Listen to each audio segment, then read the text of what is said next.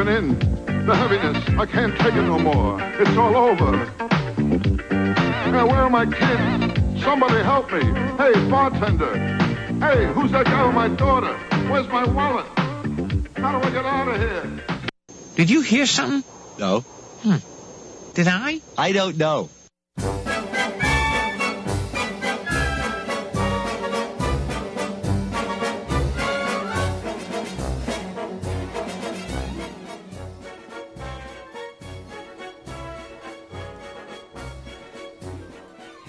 It's Simpsons time, and uh, I know that I often throw you curveballs as to which episode I'm going to discuss, and it is often hard to predict. But that time, I gave you a little hint.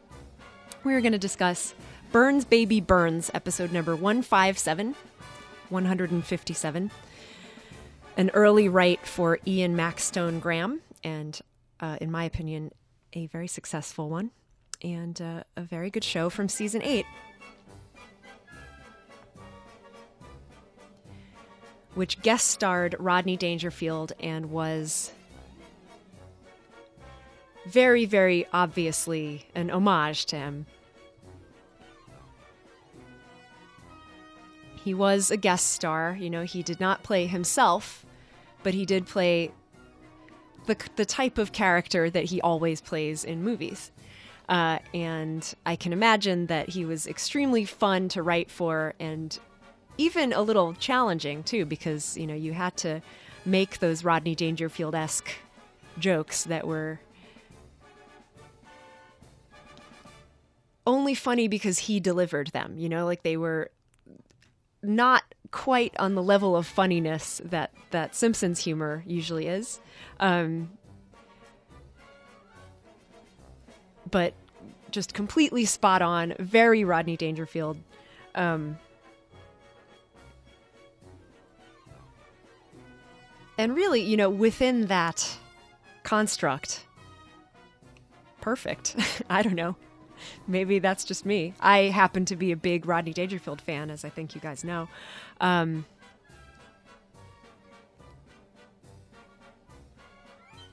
but even so, I think the writers are definitely to be commended for their treatment of this.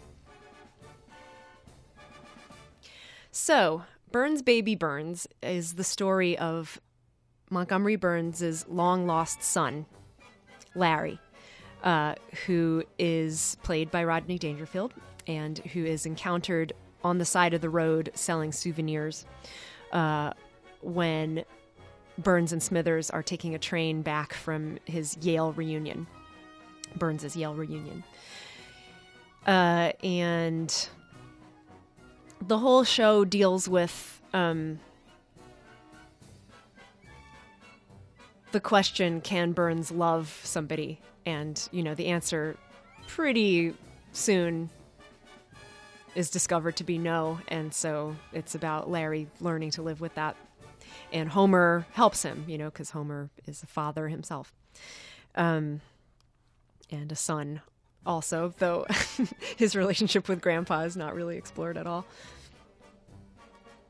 Another, uh, well, I don't know, I guess the main reason this episode is appropriate to discuss right now is because of how it starts uh, at the cider mill. It is definitely the most autumnal show that I can think of. There are a couple more um, sort of collegiate episodes that spring to mind that have, you know, fall foliage uh, or foliage or foliage in them, but this is the one that I think milks that the most.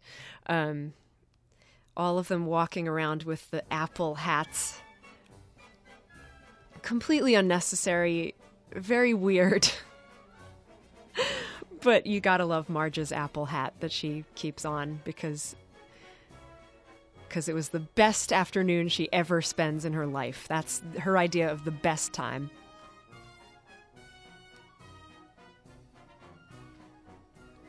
Of course, the funniest cider mill joke is when they encounter Flanders, you know, as if the tour could not be boring enough for Homer. Flanders a- appears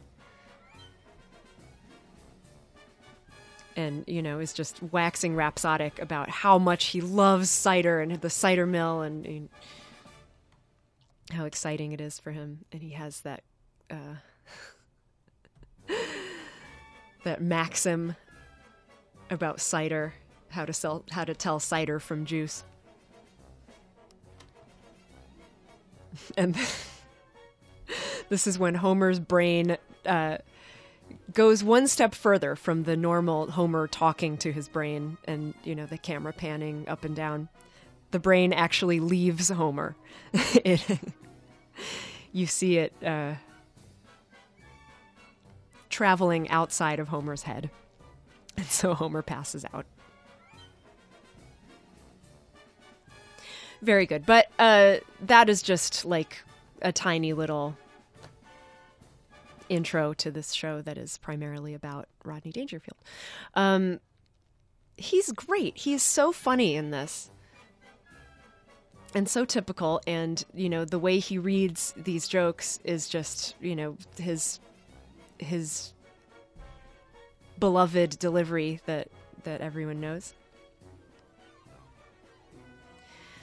Uh, I guess I like the party um, where he's introduced to the debutante and to the like old war colonel. I think his name is Admiral Carstairs, the like oldest guy ever, um, who Mr. Burns introduces him to. And Larry is like, "Whoa, uh, I seriously, I what do you say? Oh, what, what were you in Crimea? And then he's like, oh, seriously, I hope I look as good as you when I'm 200. I'm not going to quote every single Rodney Dangerfield joke that was written for this, but I just wanted to illustrate it, you know, with a couple of them because they were pretty good.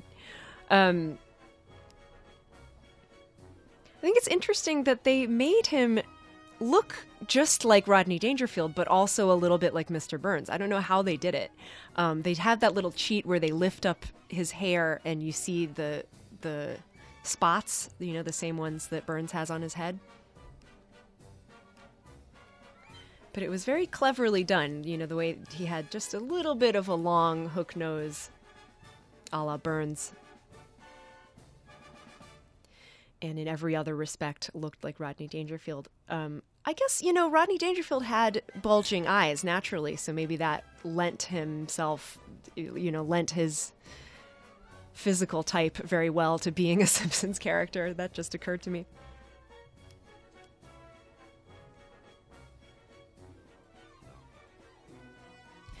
So, you know, when it is discovered that Burns's long lost son cannot function properly in the echelon of society that Burns occupies, um, he's outcast and, you know, understandably heartbroken. And he calls upon Homer to help him.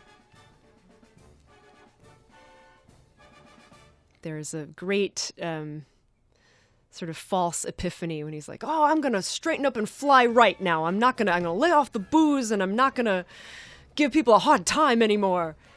It'll be a hard road, but I can do it." And then uh, the cut after that is to Burns getting a call from Homer saying that his son has been kidnapped, because that was easier than uh, than Larry flying the straight and narrow. Of course, and much more funny.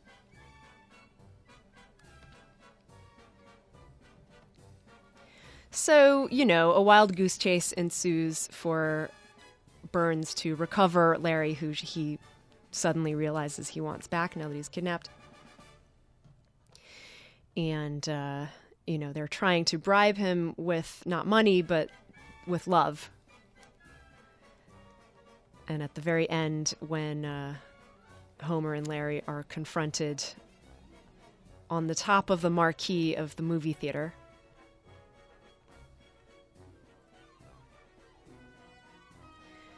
Larry reveals that he and Homer faked the whole thing. And uh, and this very sad moment happens where Burns confesses that he actually can't be a father. He can't love his son, even despite Homer's great um, pep talk.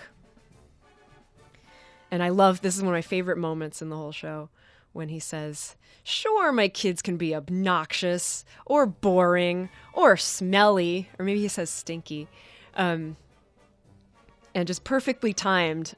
Bart and then Lisa and then Maggie get, you know, have their face changed from smiling to like offended. and it's and it's the identical expression for all three of them. Um, you know, but I love them anyway, and you know, you should love your son too. He's part of you. Da da da.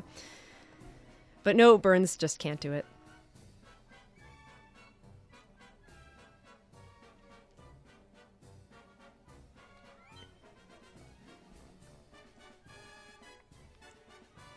But then, you know, in true Rodney Dangerfield movie Deus Ex Machina ending fashion, um, he goes, Oh, well, that's okay. I got a wife and kids at home. They're probably wondering where I am. and, then, uh, and then the entire scene, the entire like tense police standoff turns into a party, and uh, Admiral Carstairs is seen breakdancing to the strains of Journey, and people are dancing on cars and and etc. Yay! Um, it's pretty clear that the people on The Simpsons love Rodney Dangerfield, and God bless them for that. Uh, you see other references to him kind of all over the place. In the recent uh, Miss Krabappel episode that parodies The Secret, you see her um, unemployed and at home, and she's watching a Rodney Dangerfield movie on TV and I don't know, like all of those great parodies of teen sex comedies and stuff are are in a way a nod to Rodney Dangerfield as well.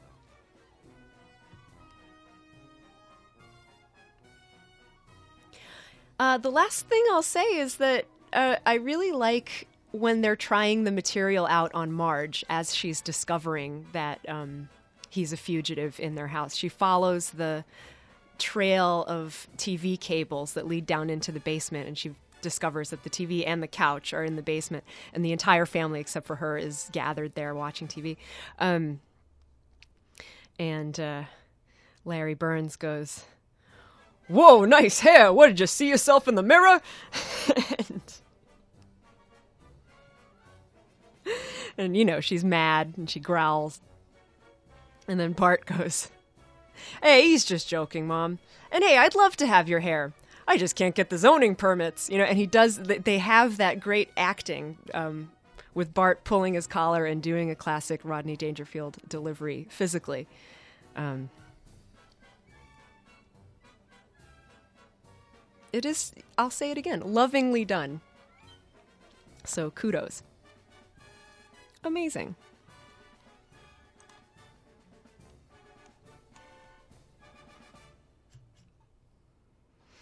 I don't know. You guys love Simpsons Time, right?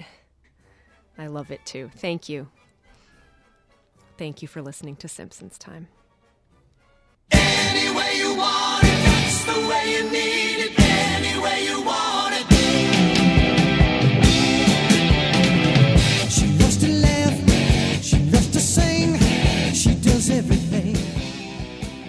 And thank you for listening to Debigulator today. I'll be back next week, as I am every week, with yet another snippet from Nazario Scenario. Specifically, the Simpsons time snippet. Uh, I want to make sure I mention that in a much more recent episode, Rodney Dangerfield appears posthumously. he doesn't appear as a voice, but somebody impersonates him, um, and the cartoon design is definitely supposed to be him. I believe it is the one where Rabbi Krustofski has passed away. Um, Rodney Dangerfield is seen in heaven there. So kind of like, what more proof do you need that The Simpsons really likes him? Ah, you can follow me on Twitter at Amnaz. That's A M N A Z Z. You can follow me on Instagram. Uh, my handle there is. Oh, I hate when people say handle. my Instagram name is am underscore nazz. Now I'm so embarrassed that I'm going to really sign off. Ah, talk to you next week. Bye.